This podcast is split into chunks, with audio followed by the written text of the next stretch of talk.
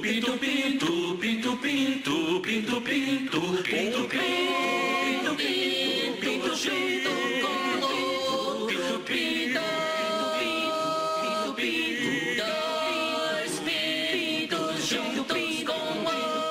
é festa dos pintos, é festa, festa dos pintos, é festa, festa dos pintos, puta festa, festa dos Olá pessoal, bem-vindos a mais uma edição do Cinefilo. Eu sou Bernardo Brum e estou aqui com Joel Ramone. Fala pessoal, desculpa, eu tô rindo porque minhas gatas invadiram o recinto e eu tô com preguiça de tirar elas daqui. Elas estão armando um golpe de estado contra você. Exatamente. E por cara. falar em golpe de estado, a gente tem uma convidada hoje, Letícia Santos. Como é que você tá, Letícia? Oi, eu sou Letícia e é isso. Le- Letícia, me, me conta, você é historiadora, né? Sim, sim, eu fiz a graduação em História na Unicamp e é, acabei de defender o mestrado pela UFOP. Olha, muito bom. E aí, o que, que você vai ajudar a- simplesmente hoje entenderem? Qual é o tema de hoje? Hoje o tema é Game of Thrones e o absolutismo. Eita, esse, isso é o tema que dá pano pra manga, hein? Acho que é a primeira vez que a gente vai falar de Game of Thrones no, no último ano sem ser pra xingar Game of Thrones, né? Ah, é, fale, fale por você, porque eu eu ainda não superei. Eu, e eu vou xingar. É, Opa. eu, eu gostaria de deixar claro que eu também vou, vou fazer algumas leves ofensas. Então, beleza, declaro aberta a, a caçada ao Game of Thrones. Ah, pera aí, Bernardo, Nessa você não nova- vai fazer ofensas? Algu- Uma, uma ou outra, mas também vou fazer alguns elogios. Não, sim, sim. Eu também vou fazer alguns elogios, sim. Só pra não ser o chato dessa da vez. Então é isso, pessoal. Bem-vindos a mais uma edição do Cinefilo e declaro aberta a caçada ao Game of Thrones. Okay? Action! O Game of Thrones, ele é uma série de TV baseada em uma série de livros. É, a, a Game of Thrones, na verdade, é o nome só do primeiro livro dessa série, que se chama A Song of Ice and Fire, que foi criada pelo escritor George R. R. Martin, que tem um background com televisão e tal, mas que na década de 90 ele publicou o seu primeiro romance, Game of Thrones, é, seu primeiro romance da série Song of Ice and Fire, que ele já tinha publicado alguns antes. E, de- e aí, a partir daí, ele publicaria mais é, quatro livros após o, o, primeiro, o primeirão da, da franquia. E o- os seguintes seriam A Fúria dos Reis, A Tormenta de Espadas, O Festim dos Corvos e A Dança dos Dragões.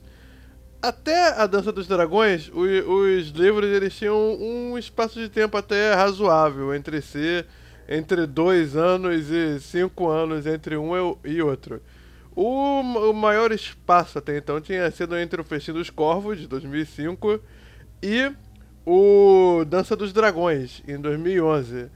E aí o que aconteceu? Em 2011 estreou a primeira temporada da série da, da HBO Game of Thrones, produzida pelo David Benioff e o Dan Wise, que seriam conhecidos como D&D, né? Sem referência ao famoso jogo de RPG, né?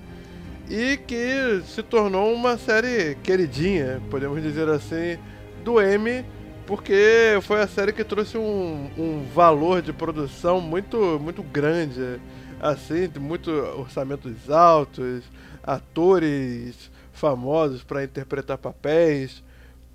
Mas estou. Mas além desse, dessas histórias de produção por trás do, do, Game of Thrones, a gente também poderia falar aqui do que, que é o Game of Thrones, que é uma série de fantasia medieval, de baixa fantasia, ou seja, a magia é presente, mas nem tanto, não é que nem Senhor dos Anéis ou Harry Potter, que se passa na mística terra de Westeros que é uma recriação, de, digamos assim, da, da Europa antiga, talvez mais da Inglaterra é, da época medieval, né? E que conta a história da família Stark cujo senhor, é, que é suzerano de, do reino de Winterfell, é chamado pelo rei do, do Império dos Sete Reinos a ser o, a mão do rei, que seria uma espécie de segundo em comando após a morte do original. Lá chegando, Ned Stark, patriarca da família Stark, descobre que a corte é um verdadeiro ninho de víboras. E, além disso, como diria TechPix, mas não é só isso, como se não bastasse, ainda a suspeita de uma ameaça sobrenatural se aproximando pelo norte na figura do que parecem serem mortos-vivos. Com isso, eu contei o primeiro, o segundo episódio de uma das séries que se tornou uma das mais celebradas do nosso tempo. Letícia, o que, que você acha do Game of Thrones? Olha, Game of Thrones tem uma, um apelo muito sentimental para mim porque lembra um meu amigo, colega de, de graduação, o Fred, Luiz Frederico, que acabou falecendo em 2014, mas ele que me mostrou é, a série e assim é, essa essa categorização como medieval é, não é bem estritamente. É, não é, é, historicamente correta. É, Para ser medieval, é, eu acho que se, é, se, se encaixaria mais no, no termo que o, o pessoal de medieval usa, que é um, seria mais um neomedieval, que é, o, é inspirado no, em elementos de, de mil anos, de mil anos de história europeia, é, de lá na Irlanda, na Inglaterra, na França, mas é, não dá para você localizar historicamente em que época seria, em que, em que período seria. É, é uma. acaba sendo uma salada, uma salada de referências. Me fiz claro? Não. Sim, é, não, não dá pra citar qual medieval que é o Game of Thrones, né? E como é que foi assim, a sua. Vocês comentaram assim que teve uma, uma trajetória de muitas emoções, como diria Roberto Carlos. Como é que foi a, a relação assim com o Game of Thrones? Empolgava no início? aí depois frustrou no final? Como, como foi essa jornada? Tem a ver com. A minha relação com Game of Thrones tem a ver com. com, com a relação com, com esse meu amigo e que a gente foi morar junto e logo depois da primeira temporada de Game of Thrones e a gente se empolgava muito e conversava muito, usávamos categorias históricas para comentar. É só uma besteira atrás de besteira. E tava tudo bem na série até o, o Fred morrer, e que foi em 2014. E aí eu eu meio que deixei um pouco de lado a série, fazia um, um pouco de, de mal para mim. Eu acabei pulando umas duas temporadas é, ficava só vendo os spoilers na, na, nas redes sociais que, que eram abundantes, né? Na, na época do. Na época que saíam os episódios. Você nem precisa, nem precisa assistir para você saber o que estava acontecendo. E aí, na última temporada, eu resolvi assistir de novo para terminar um ciclo. E eu fui eu marquei de assistir o episódio final com a, com a irmã do, do Fred pra gente homenagear ele, fazer uma, umas coisinhas assim. É, um. Como que chama? Fazer uma. Enfim. E esse. E aí eu fui assistir a última temporada tava ia de mal a pior. Aí no último episódio foi bem anticlimático, assim, e. enfim, acho que essa é a minha opinião. Entendi. Pra você, qual é a melhor temporada? Olha, Ou melhor, melhor momento, melhor episódio? olha, eu gosto. Eu acho que eu não. Acho que é até complicado um, um momento da série, ou uma temporada, um episódio. Mas eu gosto de uma casa. Eu sou. Eu me apaixonei assim que. Assim que apareceram as primeiras cenas dos Lannisters. Aí eu me apaixonei pela Cersei e falei, não, essa aqui é do caralho. Não sei se pode falar palavrão, desculpa. Tá, tá liberado. Aqui é a internet. Mas, enfim, e você, João? Qual a sua relação com Game of Thrones? O que, que te atrai na série? Enfim. Eu comecei a ver a série atrasado, cara. Eu na época eu não tinha TV a cabo e meus alunos falavam muito, né, dessa série. E aí eu só comecei a ver mesmo pra valer em 2013 ou 2014. Eu também. E aí eu fui naquela vibe, né? De, de correr atrás do prejuízo. Tem até episódios, cara, de algumas temporadas iniciais da primeira e da segunda que até hoje não vi. É, tem, um, tem essas lacunas, assim, né? Mas, de qualquer maneira, eu, eu curti muito a série, gostei muito da série. Contudo, a Game of Thrones, ela padece da maldição de toda a série que fica muito grande, né, cara?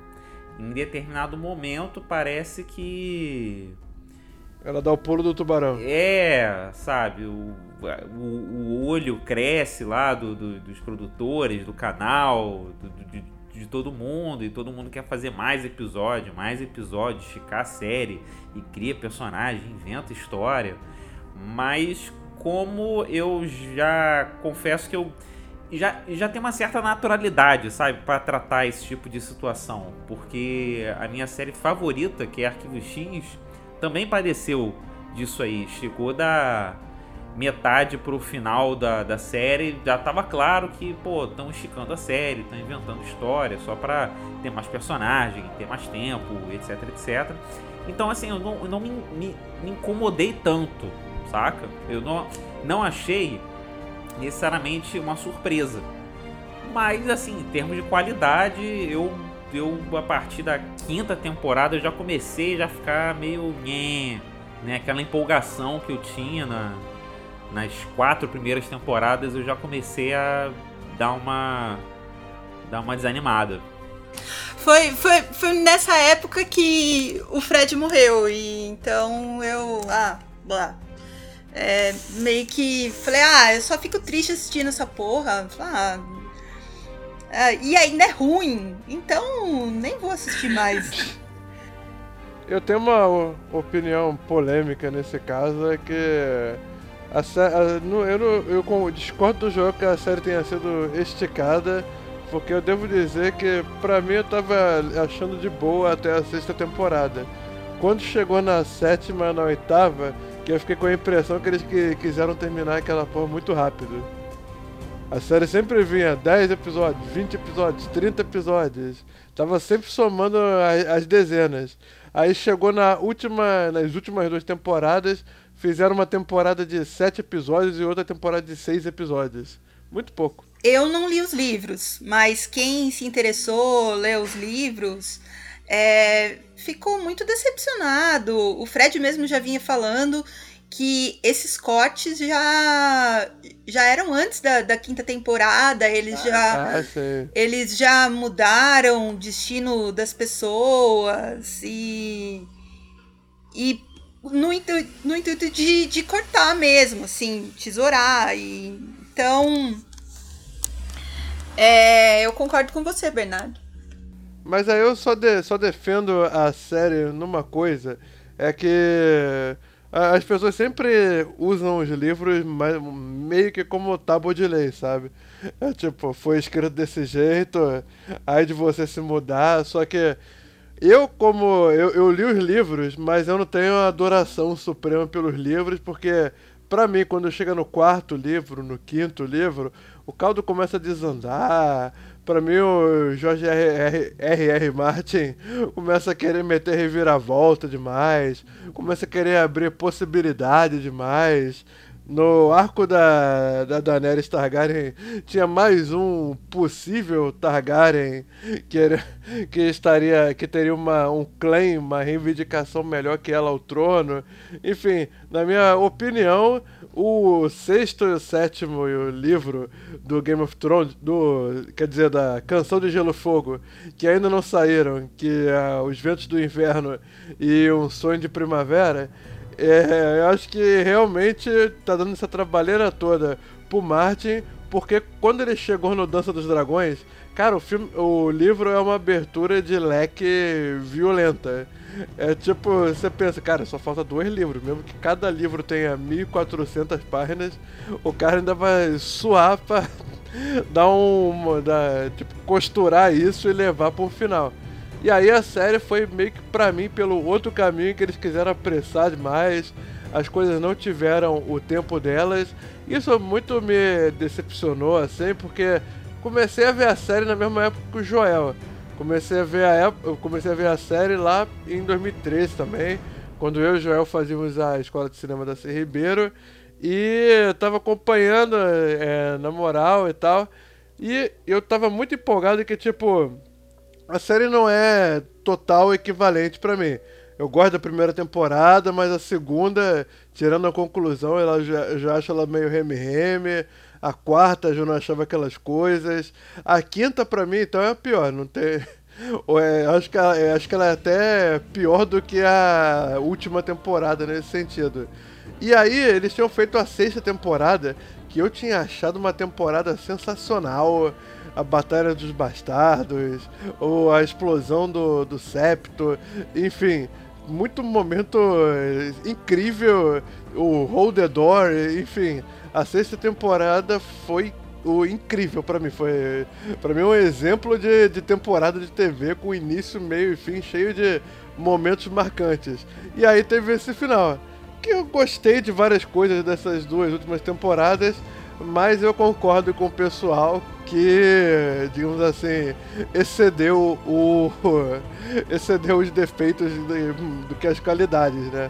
Mas enfim, de qualquer forma eu não posso deixar de negar, inclusive no meu outro podcast, o Cineplaycast, no episódio sobre Game of Thrones eu falei que por mais que o pessoal esteja com raiva, frustrado, é, sem saber se casa ou se compra um bombom com o Game of Thrones, eu ainda tenho o maior carinho pelo Game of Thrones, que foi uma série que acompanhou, assim, seis anos da minha vida. O negócio, tipo, comecei a ver a série com 22 anos, terminei de ver com 29.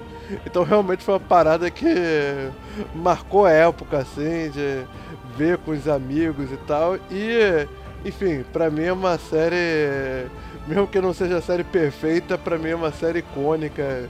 Marcou a geração da, da década passada, cara. E também expandiu os horizontes da TV, né? É, não, não tem como negar, assim, o, a importância de, de Game of Thrones, o, a comoção que, que trouxe e, e, e, os, e os momentos bons da série mesmo, as coisas que, que você pega, vocês que que mexe aí com essas coisas de cinema, que vocês podem pegar e, e mostrar de exemplo, falar assim, ó, ó como faz. É, mas é, não dá para jogar o, o bebê junto com a água do banho, né? Teve o final e teve o final que foi com gosto de chuchu, mas é, mas ah, foi um tempo da vida que a gente levou e que nos altos e baixos é isso aí. A gente viveu. É, exatamente. E o pior é que tinha começado bem. Essa é a, essa é a grande frustração, porque os dois primeiros episódios antes da batalha de Winterfell, na última temporada, são episódios muito bonitos, delicados e não sei o que. Só que depois da batalha de Winterfell, a série parece que entra no modo The Flash e ela quer resolver tudo ao mesmo tempo agora. Aí que eu opinei pra muita gente falando que pra mim a série deveria ter era nove temporadas, porque aí certas decisões não pareceriam tão do nada, assim como a loucura que bateu na, na Daenerys no, no penúltimo episódio da série. É, a loucura da, da Daenerys é. Pra mim foi um. Pra mim foi um desrespeito total, assim. É, uma. Quando a gente for entrar no assunto mesmo, assim, na, na parte de, de comentar o absolutismo, eu vou falar mais da Daenerys, mas assim, como, como espectadora, foi uma decepção, assim. Faz sentido tudo o que ela tenha vivido, toda a despirocagem e tal, mas é, faz sentido narrativamente, mas eu acho que poucas pessoas devem ter comprado essa ideia. Bom, e acho que a gente conseguiu, né, nesse, nesse primeiro quarto do, do cast, assim, falar sobre que, por que Game of Thrones era tão atraente, assim. E outra coisa que eu gostaria de falar antes da gente pular para a, a outra parte do, do cast é que, já antecipando um pouquinho, na verdade, a outra parte do cast, é que como Game of Thrones ele conseguia recriar, na minha opinião, muito organicamente, várias coisas inspiradas na história real. É, de maneira que faz muito, muito sentido, assim, que realmente causa uma reviravolta, ou que é um elemento constituinte da série. E nesse caso, exemplos são vários, né?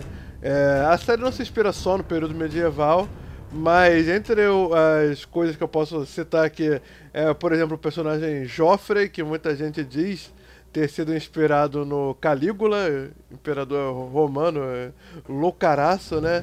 Ou então a muralha de, é, a muralha de, de gelo, a grande, a grande muralha que foi teria sido inspirada na muralha de Adriano, e também o casamento vermelho inspirado no Jantar Negro, todos os episódios é, da, da história real, assim, e que eu acho que, diferente de outras é, sagas medievais que tem uma, uma abordagem medieval que eu digo medieval fantástico, né? Que elas são, não são exatamente baseadas na, na história europeia. Isso já, ela, é, sei lá, já cria uma, uma distância do, de, uma, de uma coisa mais pé no chão. Enquanto isso Game of Thrones, mesmo com dragão, zumbi e druida com poder mágico e, e caçamba e sacerdote maligno e coisa do gênero, mesmo com todos esses clichês da fantasia medieval, parece uma série muito bem fundamentada porque você sente que tem uma história ali, né?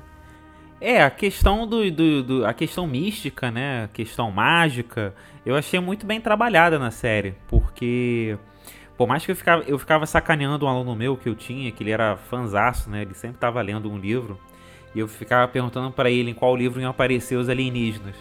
E ele ficava puto comigo.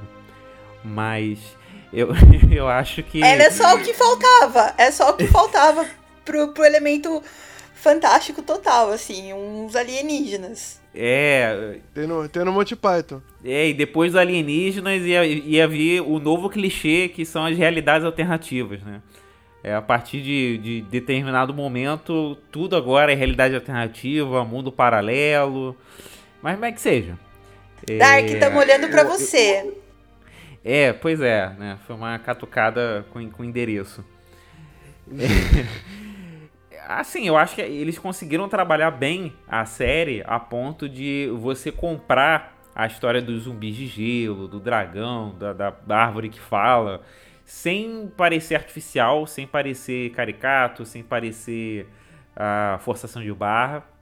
O, o que me incomodou muito da metade pro final é que o que eu mais gostava na série, que era a questão política, né, as alianças, o, o xadrez político, né, ele de alguma forma eu senti que perdeu um pouco a, a importância no, do, da metade pro final.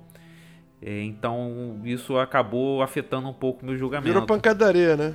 É, o, o elemento plástico, né, de ação, a aventura ganhou muita força e eu não tenho nada contra. Eu gosto de batalha medieval, eu gosto de luta de espada, o cacete é décimo, eu gosto de dragão voando e queimando gente. Quem não gosta, né?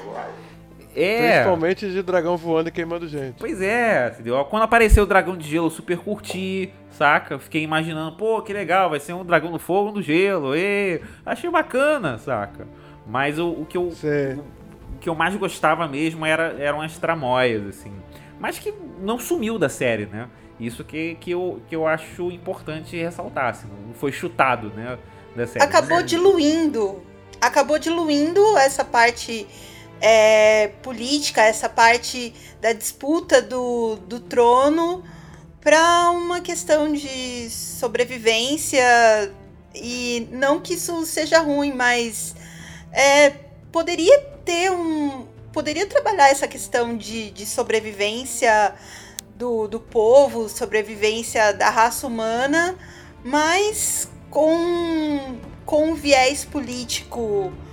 O viés político, o viés das tramóias políticas, dos conchavos mais ressaltados. Eu, eu concordo com você, Joel. Agora só uma pergunta aqui pra fechar pra vocês, antes da gente rumar para a próxima etapa. Vocês acham que o Jorge R. R. Martin vai escrever um final melhor que o da série? Ah, ele, ele tem uma certa vantagem, né, cara? Que é o tempo, né? A, a série é uma coisa com, com data marcada. Com, ok, ele também tem prazo, né? Só que além dele ter um pouco mais de tempo, ele também tem a vantagem de que já foi o último episódio da série, né, cara? Então, se, se é pra botar no páreo a páreo, ele tem tudo pra fazer um desfecho assim mais é, pelo menos, não melhor, mas que agrade mais, né? E o isso sobre o George R. R. Martin, é, como eu comentei com vocês no, no texto que, que eu mandei para vocês, é, eu e o Fred, a gente entre, a, entre as temporadas, a gente brincava de não, ó, toda noite vamos rezar para esse velho não morrer. pra, pra poder ter um final e a gente também rezava pra Meg Smith não morrer e terminar Dalton Abe. E mas aí, ironicamente, ele morreu antes de acabar tudo isso. Assim, ah, você é vacilão e e me deixou aí com, com esses final aí, agora o que, que eu faço? E mas é isso, ele tá o George R. R. Martin, ele tá no bico do corvo, ele sabe disso e e ele não escreve porque ele é um velho safado. Cara, antes da gente terminar essa parte, eu gostaria de fazer um comentário. Eh, Se você acha chuchu uma coisa ruim, faça chuchu com manteiga, fica bem gostoso. Eu eu até tenho um- uma receita aqui de família de chuchu que é mais agradável. Não é que é não é que é ruim, é que é sem graça. Se você não pôr uma manteiguinha, se você não pôr uma pimenta, o negócio vai ser a coisa mais sem graça do mundo. Então, e foi essa a, a, a sensação do final. Assim, não foi tão é, pirotécnica quanto pirotécnica na, narrativamente quanto a gente esperava quando estava assistindo no começo ou no meio. Bom, depois dessa conversa culinária, eu gostaria de entrar na segunda parte desse podcast, onde vamos falar do regime político conhecido como o absolutismo, que tem suas conexões com Game of Thrones, né? Letícia, o quão fidedigno o Game of Thrones é na hora de retratar o, o absolutismo histórico?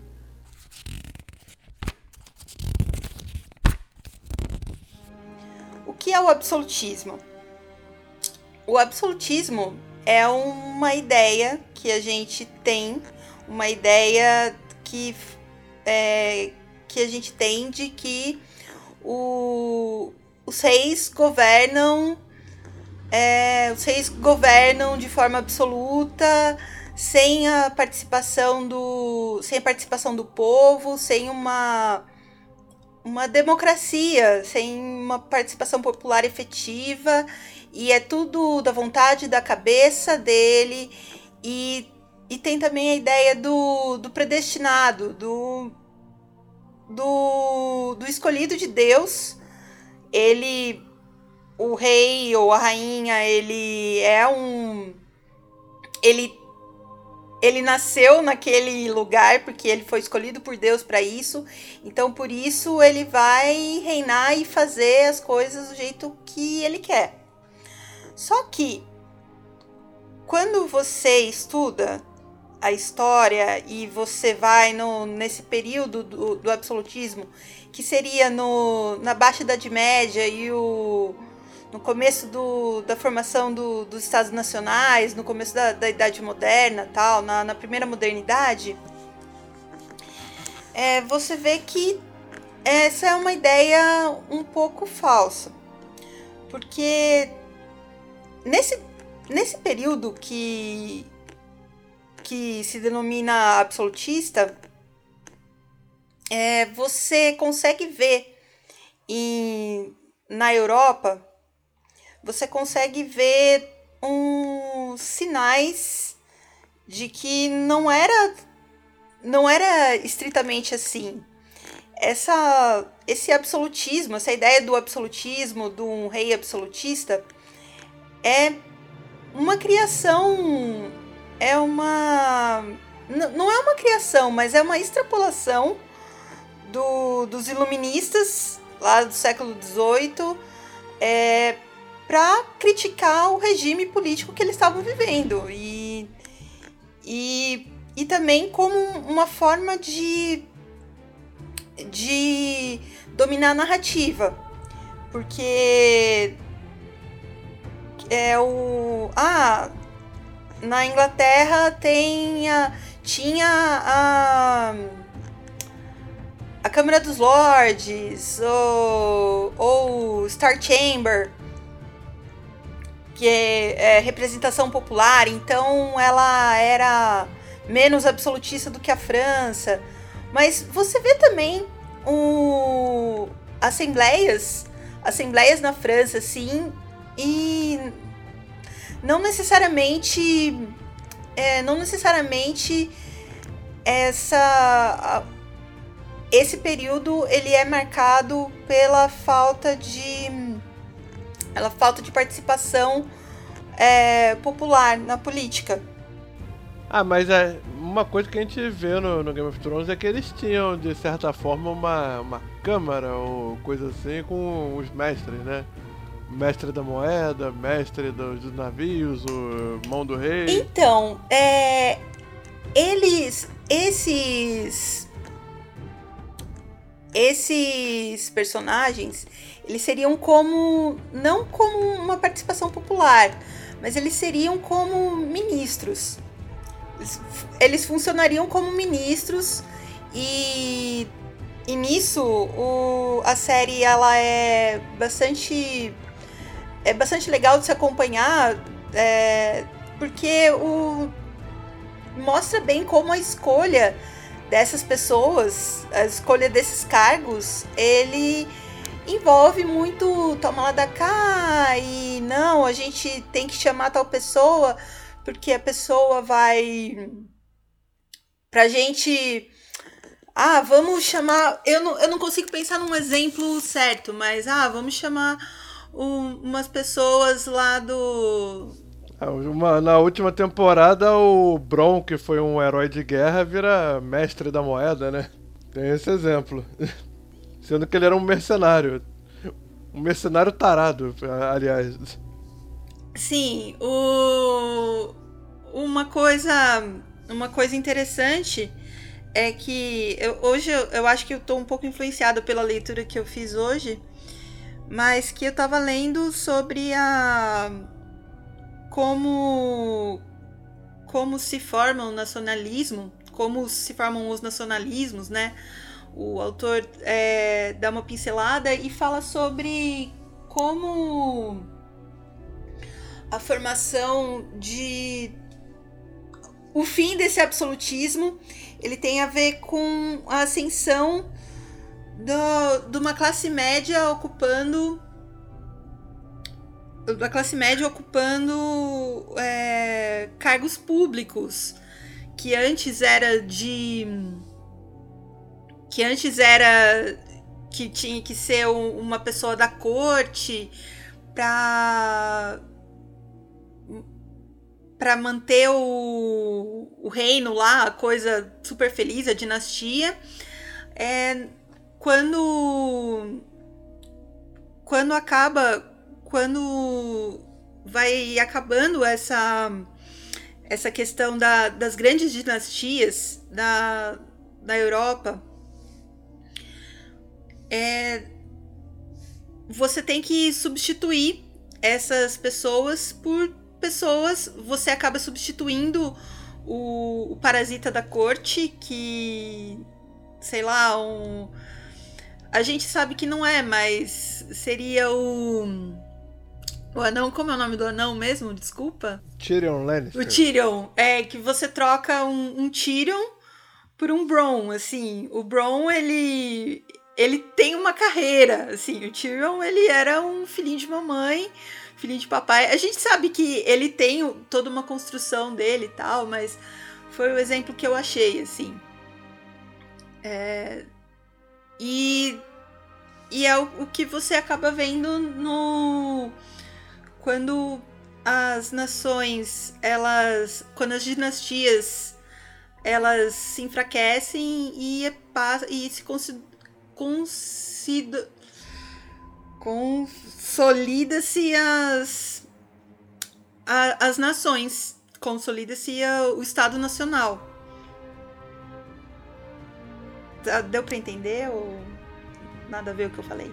Sim, sim, eu, eu achei super coerente, assim. O interessante da gente falar sobre absolutismo é que, ah, filosoficamente falando, a muito claro isso que a Letícia falou do absolutismo como uma leitura, né? como uma leitura de um, de um momento. Porque se você pegar o absolutismo e comparar com, por exemplo, o ceticismo, você vê diferenças muito claras. Que o, enquanto o absolutismo é composto por alguns pensadores que não tinham uma unidade ali entre si, né? A maneira como é posta o absolutismo pra, pra gente é como se fosse um clubinho de pessoas que eram fanáticas por reis, né? Parece que eles eram tipo fã-clube do rei Facínora. E não, para começar não era bem assim, sabe? Porque o Thomas Hobbes tem os seus fundamentos, o Maquiavel tem os seus fundamentos, o Jean Baudin tem os seus todos eles têm, têm lá seus, seus motivos e seus contextos, né? Mas, por exemplo, que eu tava falando de ceticismo.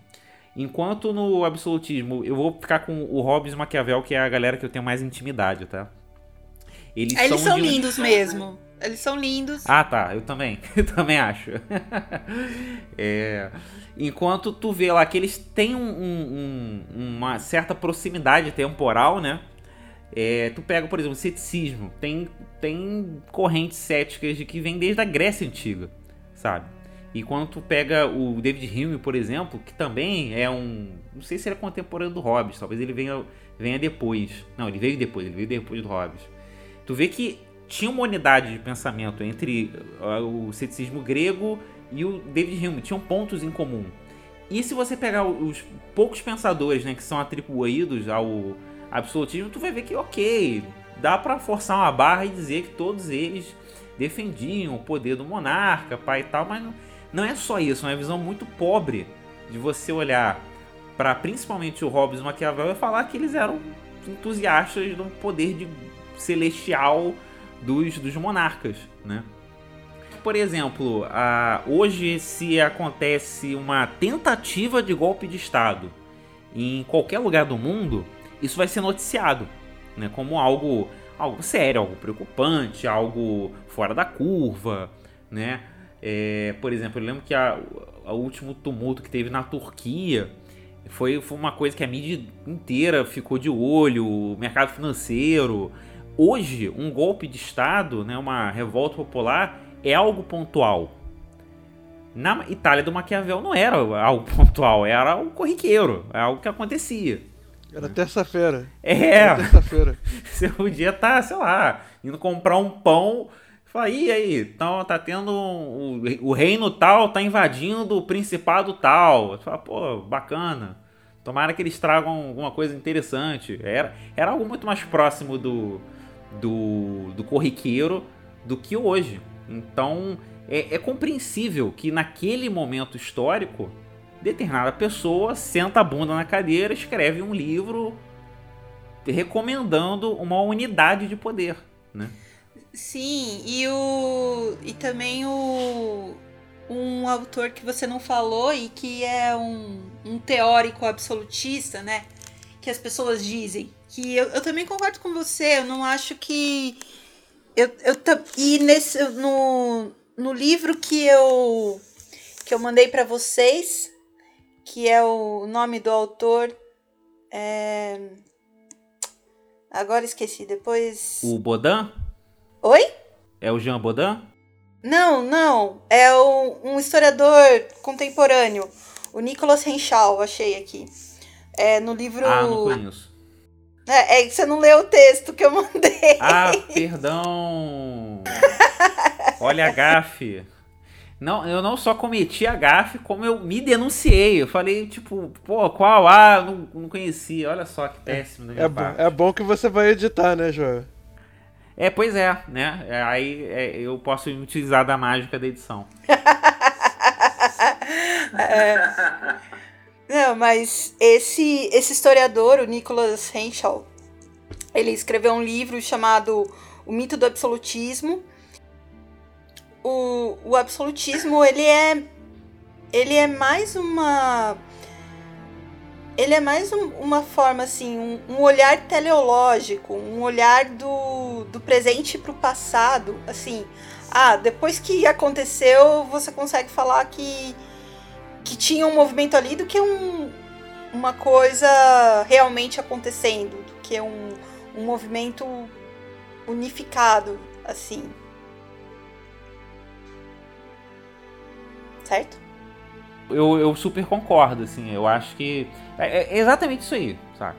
Acho que é bem, bem essa ideia. Mas aí, pelo que vocês estão falando, o absolutismo surgiu realmente como uma necessidade transitória, assim, né? Do tipo que antes a gente tinha vários reinos, pequenos, pequenos feudos espalhados e foi, foi o absolutismo que ergueu isso, né? Você tinha o. Primeiro, a...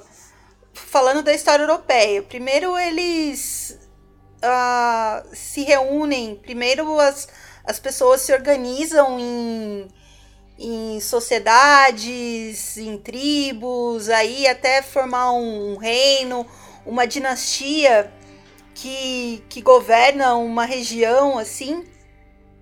E e que luta pra. e que não é um. como a gente conhece hoje, um, um Estado nacional. Que pra gente que já nasceu no, no século XX aí. É muito fácil. Você você sabe o que é um país. O país é um, uma delimitação geográfica e que vai ter as pessoas que falam determinadas línguas e vai ter um- uma expressão popular, uma expressão cultural. E, e é isso. Pra gente já tá tudo bonitinho, assim. E, e nessa época é, não existiam essas ideias. Então, é, inclusive, essa ideia de absolutismo ela é utilizada como para para você é, não é ofender, mas você desqualificar o, a dinastia do amiguinho. É, você fala assim, ah, ah não, ele é um é um reino pior, porque eles são mais absolutistas do que eu. Eu sou absolutista, mas veja lá, eu sou limpinho. E seria assim, mais ou menos. Você falou também que é, não necessariamente a, a ideia. É, tipo, o país tipo que a gente pensa quando a gente pensa em Idade Média e reis, rainhas, monarcas e tal, é a Inglaterra, né? Mas no seu texto você diz que, inclusive, é, quem caminhava mais a passos largos para um grande poder centralizador, para um executivo com mais peso do que qualquer outro poder, mal comparando com termos modernos, né? É, seria, na ver, seria, na verdade, a França, né? A França que tinha mais essa característica. Na verdade, é. é a Inglaterra é, segundo esse historiador, é, a Inglaterra é, acusa a França de ser absolutista.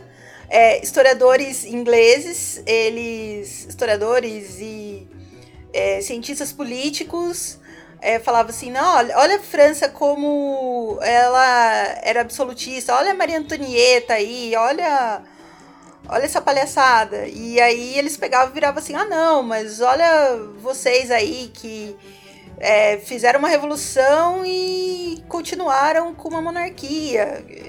Então. E, ah, não, mas olha lá, olha a, Fran olha a Portugal e Espanha. Poxa, esses são um exemplo de um lugar atrasado, porque olha só como o absolutismo é forte lá. Eles e sendo que nesses países da nesses esses reinos da, da Península Ibérica é, você é, observa uma, uma participação popular assim bem uma, uma coisa assim bem interessante. Você tem uma coisa que até no Game of Thrones tem parecido é o povo indo lá é, ter audiência com o rei e falar assim, ó, eu tô precisando disso, eu tô precisando, ó, dragão tá lá comendo a, tá comendo as minhas vaquinhas. O que que você vai fazer? Ah, então vou fazer uma lei pra proibir os dragões de comerem as suas vaquinhas. Então, assim, o, o, o absolut, esse período absolutista, você vê assim é, a, a legislação sendo feita com, a partir das demandas populares, de uma certa forma, sim, você pode dizer. Inclusive, eu não sei se isso é certo, mas eu já, já cheguei a ler que é, essas é, essa imagem que a gente tem do, da Idade Média é até mais francesa do que inglesa, né? Pelo menos os clichês que chegaram na, na nossa cabeça, no inconsciente coletivo, né? É, assim, o... tem uma. O... Quando você estuda história medieval, você vê que a documentação. É, a... Você tem uma documentação francesa é, muito mais acessível do que qualquer outra. Que eu me lembro. Desculpa aí, medievalindos. Desculpa se eu tô falando besteira, mas você tem um, uma coisa, então o que é passado pra gente de o, a construção medieval, ela é muito do, do que os estudiosos viram é, nesses documentos, assim, nas suas medidas proporções. E assim, é, essa.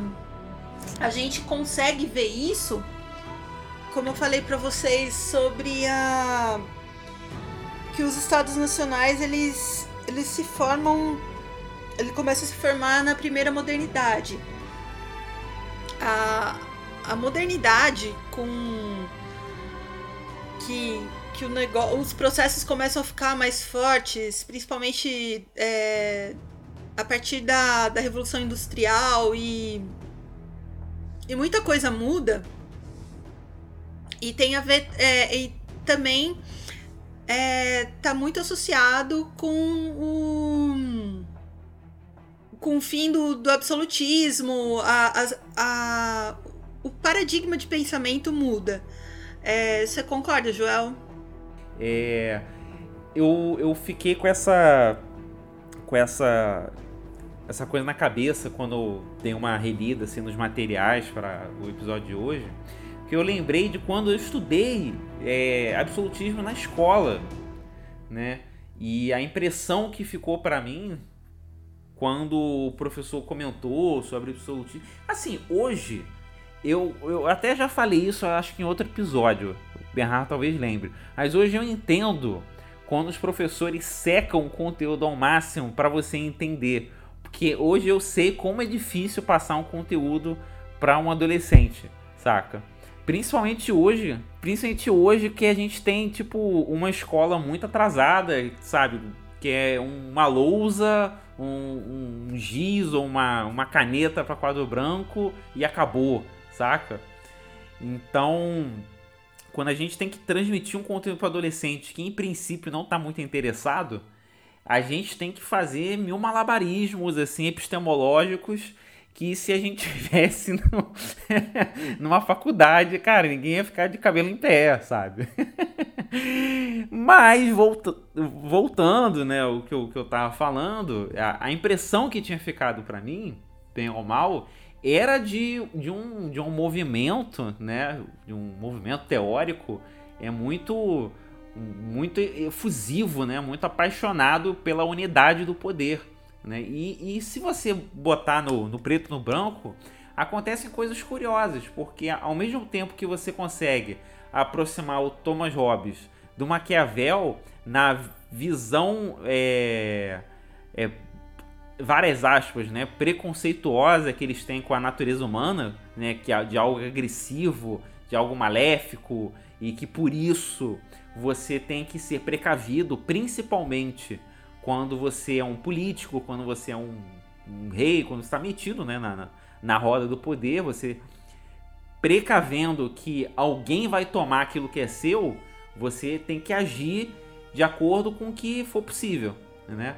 ao mesmo tempo que você consegue aproximar o Hobbes do Maquiavel, você consegue aproximar o Hobbes do Rousseau, que pensava o contrário sobre a natureza humana, porque tanto o Hobbes quanto o Rousseau eram contratualistas. Então, quando a gente olha e tenta é, ver o absolutismo, já fica essa essa coisa meio anacrônica, né? E quando a Letícia falou da, da formação dos Estados Nacionais, é, entra mais um, um, um, componente, né? Que hoje a gente tem uma coisa chamada mapa mundi, sabe? Que os países respeitam as fronteiras, com, com a gente tem imagens, né? De, de onde ficam as fronteiras, as capitais e os estados se, conseguem se comunicar e fazer negociações numa boa, aspas, né? Nesse numa boa. É, não é aquele mundo instável, né? Que a gente tinha. Ah, aquele mundo, né? Aí eu já, já começo a exagerar, mas aquele, aquela Europa localizada de muita instabilidade política, a gente não vivenciou isso. Né? A gente pode, obviamente, é, falar, é, questionar o quanto dessa democracia que a gente vive hoje realmente é sólida ou não. É, as camadas né, da democracia, ok, a gente vai entrar em vários debates, assim, muito pertinentes, inclusive. Mas o fato é que aquele mundo que o, que o Hobbes vivenciou, que o Maquiavel vivenciou, a gente não vivenciou, a gente não tem essa experiência né, de, de chegar, sei lá, o, o exército de Minas Gerais para tentar invadir o reino do Espírito Santo. A gente não consegue imaginar isso, sabe? E, e consequentemente, é, só para salientar, é, eu não preciso nem dizer que, assim, imagine você, uma pessoa comum, indo comprar pão e vem um exército para tomar aquilo ali e acabou. Não tem discussão, não tem ONU, não tem é, mídia ninja, não tem, sabe, não tem é, Twitter, não tem nada, cara. Tu é o poder contra o poder puro e acabou a história. E, ó, Joel, eu tava esperando todo. Acho que eu tava esperando todos esses dias para fazer esse comentário assim é, inclusive, mandar um, um, beijo muito grande para minha amiga Fabiana, professora lá de Mauá, de Mauá, em São Paulo. Que é o seguinte: essa ideia de um absolutismo, isso é tudo invenção dos iluministas safado. É culpa deles. É, é que é, que é assim, o, o que que acontece? Ah, eu notei uma certa catarse na voz da Letícia agora, cara. Eu senti que você queria falar isso de maneira bem alta para todo mundo ouvir. Senti isso no ar. Sim, é. Porque assim, é, na verdade é muito. É muito legal, é muito gostoso você. Você é, tratar o conteúdo é, dos iluministas. É, quem. Os, os, professores geralmente gostam de, de falar sobre o iluminismo. So, então, assim, a gente acaba preparando a caminha pro, pro iluminismo falando mal do absolutismo, falando assim, olha só, olha como como essa época, olha que absurdo, o rei mandava nas pessoas e assim, é, e nessa época a gente tinha que se submeter aos caprichos do rei, tipo, muito livre que a gente é hoje em dia. Eu sei que a discussão de, de liberdade é uma coisa que vai vai longe, assim, mas é, um, é uma construção. É, é o, o absolutismo como como a gente passa, e até o iluminismo, né? Essa coisa linda, maravilhosa, e de ó, oh, quando, quando a humanidade chegou, passou a, a pensar. Então, tu, tudo isso é construção, tudo isso é, acaba sendo uma construção com um, com um intuito político. Entendi. Uma, uma dúvida que eu, que eu tenho, assim. Opa, dúvidas! É que... Adoro dúvidas, vamos! Opa! É que. Eu tô falando aqui que o Maquiavel, o Hobbes tiveram essa ideia de um poder centralizador, né? Mas ao mesmo tempo a gente está conectando esse tema com uma, uma série que é muito sobre power plays, né? Jogos de poder e tal, intrigas palacianas, reis derrubando reis através de guerras e movimentos religiosos e não sei o que. O quanto era o. Digamos assim, quanto era factível esse Game of Thrones da vida real? Era muito. O poder, o poder é, era instável dessa forma para para ser necessário o absolutismo, é tipo, toda hora caía um, levantava outro, caía o terceiro, chegava o quarto. Bernardo, era o, o que eu e o Joel a gente estava falando. É, essa ideia de um de governo instável é uma coisa que ela fica firme é, a partir do, dos iluministas. É assim, é, você tem o, os conflitos, você tem as coisas e tal, mas é, essa sua pergunta é uma pergunta com um olhar é, do presente para o passado. Assim, é, você tem na, na sua visão de mundo uma essas categorias muito bem formado. Você, você, para você, um, um governo é estável sem o sem essa ameaça de sem uma ameaça de golpe assim e sendo que o que eles a, a forma como eles encaravam o como eles encaravam o mundo era era diferente é, se você for ver assim, é, sei lá, até na primeira modernidade assim, é, essa você tinha um, essas coisas das intrigas, essa coisa é a Cersei, que é uma pessoa um beijo Lena Headey, assim, você ó, é perfeita no meu coração. Mulher que. que brilha de, de qualquer jeito, assim. Ela tá lá na lama, ela tá lá no, no Walk of Shame e tá brilhando, assim. É, é poderosa demais. É, você vê a Cersei como um, uma muito factível assim ela seria é, um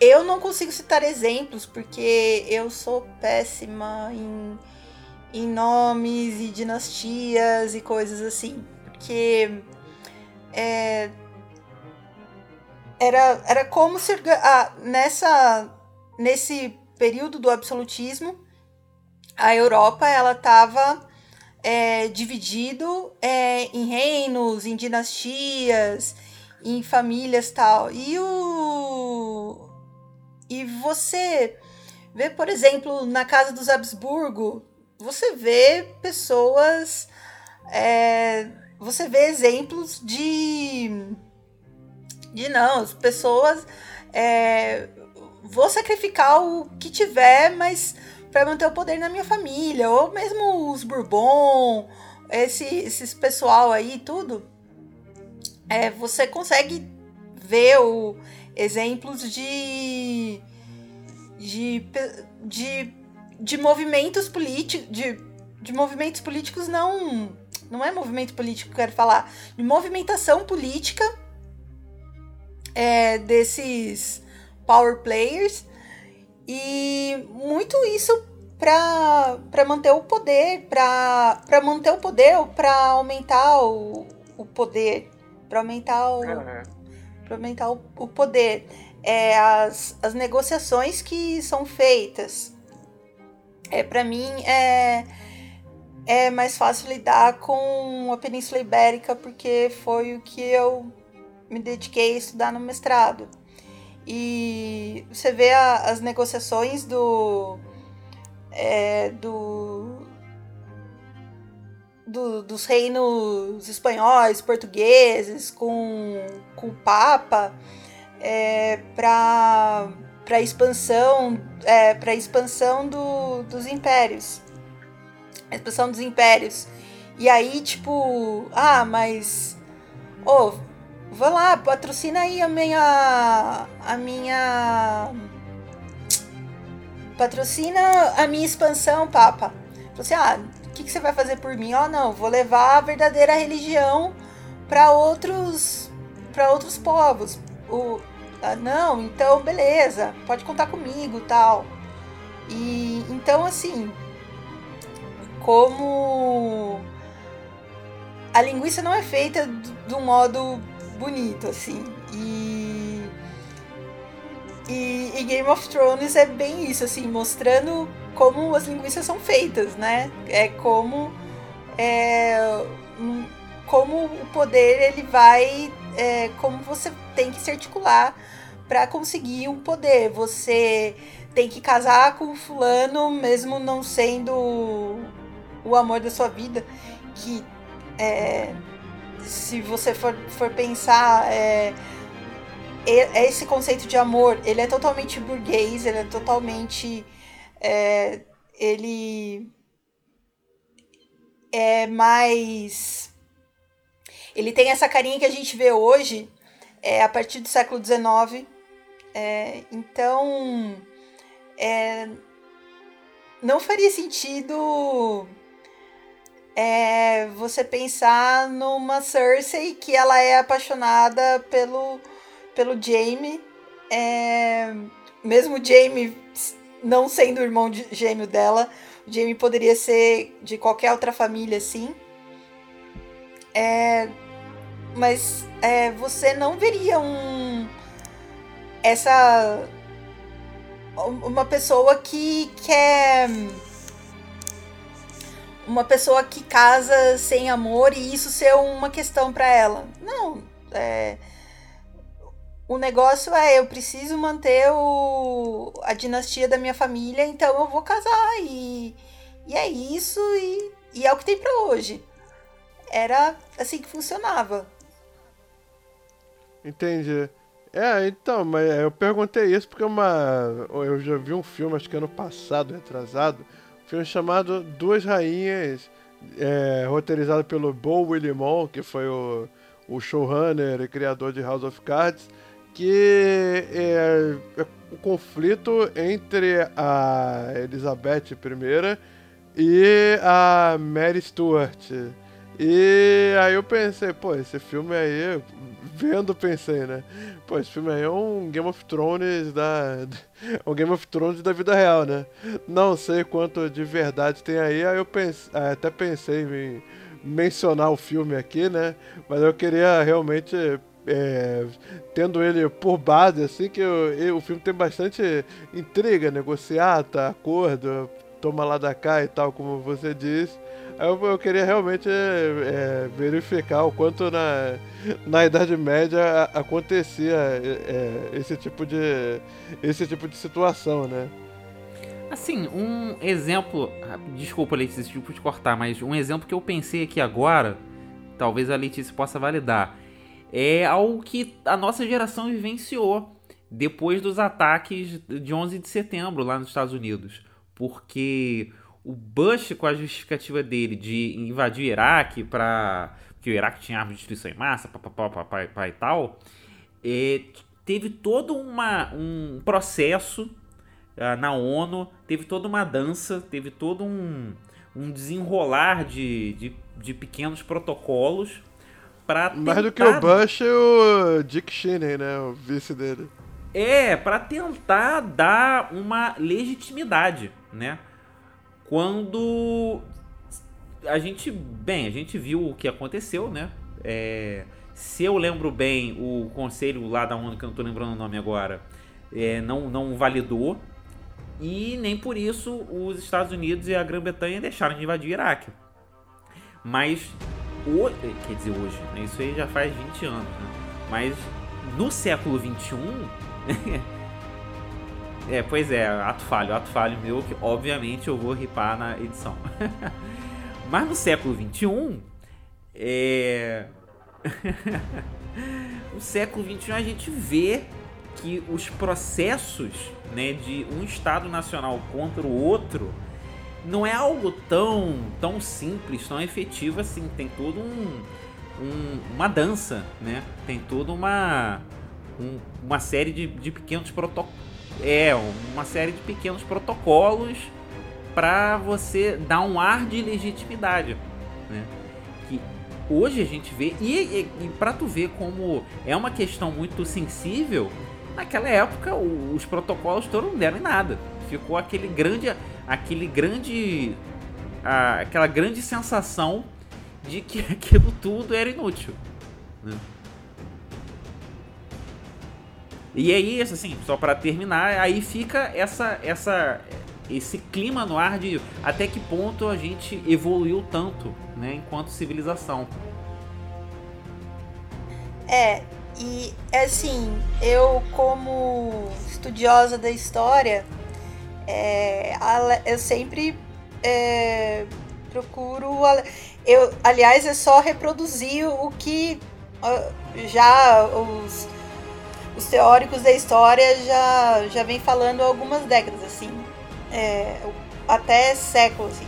O, a gente é, acostumado a pensar a história como uma, uma evolução uma evolução da, da humanidade, um, um encadeamento de encadeamento de acontecimentos que, que visam a, a evolução da humanidade. E se você for analisar assim, é, evolução em que sentido? Porque é, você tem uma é, saltos tecnológicos, mas não necessariamente é, você vê uma você vê uma uma melhora melhora assim melhora é, que é a partir do, do ponto de vista que a gente tem já de, de que os nossos paradigmas são a democracia o, a valorização do, do ser humano, acreditar que o ser humano é bom e tal, assim. É, mas é, a, até que ponto a gente é melhor do que o do que as pessoas que viviam na, por exemplo, na primeira modernidade, assim, é, o quanto que que a gente é melhor, em que sentido nós evoluímos, assim, é, para a história isso é, para história você pensar numa evolução como uma uma categoria universalizante assim, tipo, não, não faz muito sentido. Você teria que ver os, os parâmetros. Os parâmetros para você conseguir é, falar é, em evoluções. Em evoluções. É, é só para dar uma, uma puxada pra, pra série, eu lembro de uma frase de um personagem que eu adorava, que era o pai da Cersei, que é o Tywin, né? Eu adorava aquele personagem, cara. Pra mim, é, é o meu personagem favorito da série, sinceramente. Porque ele conseguia transparecer o que, que era ser uma. literalmente um, um executor político naquela época. Né? Que você tinha que ficar consertando o carro em movimento ad eterno. Né? E para isso você tinha que fazer o possível, né? Eu lembro que ele tá conversando com o Tyrion depois que eles recebem a notícia de que o plano lá do casamento vermelho deu certo, né? É, aí eu não lembro o que, que o Tywin faz ou fala e o que o Tyrion faz um, um, um questionamento. Ele fala, ah, é, quer dizer que matar pessoas no próprio casamento é, é algo é, legal, é algo que, que, vale a pena, é algo honroso, uma coisa assim. E ele retruca dizendo, pô, quer dizer então que é, é, é melhor matar num campo de batalha, assim, é tipo mais, aceitável, é mais fofinho, é mais honroso, né? Porque esse pequeno diálogo é muito revelador de que duas coisas, o que a gente o que a gente estava falando no começo, né, do, do contexto histórico, de ser algo muito aberto a, a intervenções, digamos assim. E o que a gente estava acabando de falar, Alice estava acabando de falar, é que hoje a gente olha para o passado e vê esses fascínoras como grandes monstros, né? Tipo, meu Deus, ele tem uma história que até a Letícia talvez possa confirmar para mim que eu não sei até que ponto é verdade que um Gengis Khan uma vez que aliás nem fala de Gengis Khan, descobri recentemente que a a fala Gengis que a gente fala tá errado, mas tudo bem. É, ele cercou uma cidade porque ele tava puto com alguma coisa com aquela cidade. Aí deixou as pessoas. Pô, eu falo até Van Halen errado, vou, não vou falar Gengis Khan errado. Pois é, né, cara? A gente fala Woody Allen, né? Mas que seja. Ele cercou determinada cidade, ou reino, sei lá o que, deixou as pessoas passarem fome, invadiu, matou todo mundo, incendiou e desviou um rio para passar em cima do, do lugar de tão puto que ele tava por algum motivo que eu não lembro, né? Então a gente olha para trás e vê essa, essas almas, né, como se fossem tipo monstros, né, como se fossem seres de, de outra galáxia, né, uma coisa inumana. Mas talvez eles estivessem reproduzindo as ferramentas que eles tinham naquele Zeitgeist, que hoje a gente vê um determinado agente público desviando dinheiro, comprando voto é, e etc talvez daqui a mil anos as pessoas vão olhar para esses compradores de voto e esses conchavos políticos, esse tomar lá da cá e tal, como se fossem algo bestial também. Mas hoje são as ferramentas do Zeitgeist que essas pessoas têm à mão, sejam lícitas ou ilícitas. A gente esclareceu aqui que, que é, esses pontos chaves sobre o absolutismo, né? Uma, e uma proposta que eu queria fazer aqui seria justamente a gente analisar os sete reinos como justamente a, a, a geografia política dos sete reinos à luz da, da leitura de, de, de, uma historiadora, né? Que você até chega a comentar isso no, no texto que você mandou de preparação, né? Sobre o sobre o, o podcast, né? E que o, os Sete Reinos, eles não são. É, eles, eles já estão numa fase um pouco mais avançada do, do, do feudalismo, né? Que eles têm um poder central e, e eles têm um mito, né? Eles foram fundados pelo Aegon Targaryen, que chegou 300 anos antes da série acontecer, e junto com as suas rainhas irmãs montado em dragões, eles conquistaram os seis, é, seis reinos na porrada, nas guerras e tal, e o último reino, Dorne, foi conquistado através de um casamento, de uma aliança, né? Então, qual é a leitura política que você faz assim dos Sete Reinos? Quando a gente pensa no, no universo de, de, Game of Thrones, para, é, é muito. Vamos, vamos partir do, do final. A gente tem um, um final que é um, um final é, pacificador, é um, um, que encontra um, um meio termo. É, encontra um meio termo para os reinos e nesse reino forma a nação de, de Westeros, que é governada pelo Bran. Bran the Broken. É, Bran the Broken. E, e assim, isso você é, pode, pode comparar com a formação é, do, dos estados nacionais, esse período da, da primeira modernidade. Por exemplo, a, a formação da, da Espanha. É, tinha, tinha os reinos lá e as pessoas se casaram. O, o, os malucos lá de Castela e Leão eles se casaram para juntar, formar um exército para combater os, o inimigo o inimigo externo. Agora se fala externo, né? Com o nosso olhar a gente pode falar externo, mas que era um eles colocaram uma unidade, eles pensaram uma unidade que eram os reinos cristãos, vamos combater os que não são cristãos e que estão aqui no, no nosso reino. Vamos expulsar os mouros. E e no mesmo é, é, vamos expulsar os mouros. E daí é, vamos agregar assim também o pessoal da, da Andaluzia, vamos agregar o pessoal lá do lá de Barcelona, como que é? Da Catalunha. E não, vamos levar todo mundo a reboque e, e vamos fazer um, uma unidade aqui para pra gente sentar o couro nesses não cristãos.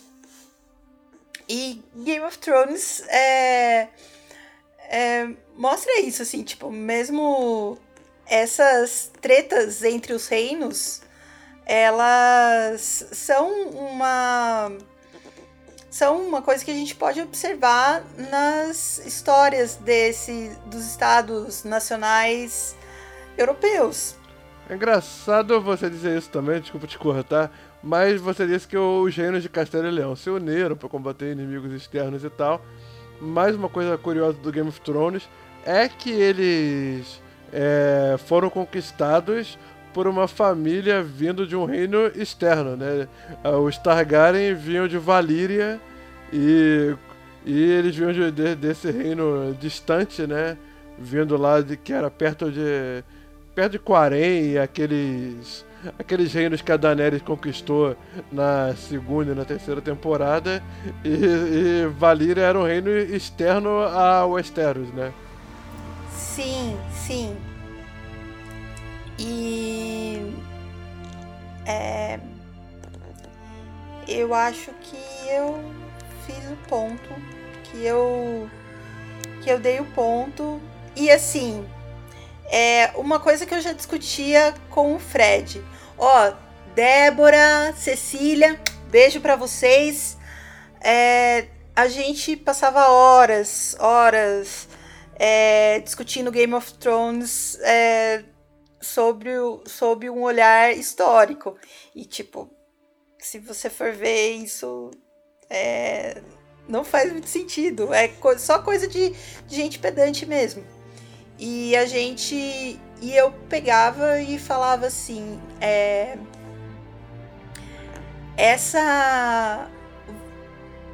as pessoas, assim, pensando na, na primeira temporada, assim, que a gente tinha assistido, assim, o, eu falava, olha, você tem que é, você tem que entender que as pessoas elas são levadas a gostar dos Stark porque é, a história foi escrita pelos Stark. Tá, é, isso era o meu pensamento lá em 2011, 2012. A história foi escrita pelo. Aí ele falava assim: não, cada capítulo é escrito, é o ponto de vista do de, de um personagem e tal. Eu falei assim, e quem que juntou toda essa história? Eu aposto que foi um Stark. Que daí vai mostrar a história a partir é, do que é do que valoriza o valoriza a casa Stark e, e acabou que eu não pude provar isso, mas olha só, olha o final. O que que terminou como rei lá? Foi um quê? Que casa? Que casa? Os York, quer dizer, os Stark. É isso, isso. Então, assim, é, para mim já tava claro lá na primeira temporada quem é que. Qual, qual bunda que ia sentar lá no, no trono. Acabou que o trono foi destruído, né? Por aquele dragão que tem que consegue entender símbolos e signos assim. É um dragão, é um dragão metafórico. Um dragão assim, um, um dragão dotado de semiótica, assim, um dragão foda. É um dragão com doutorado em ciência política. Né? Sim, é, ciência política a partir da a partir dos símbolos, dos signos. É, e Ai, isso.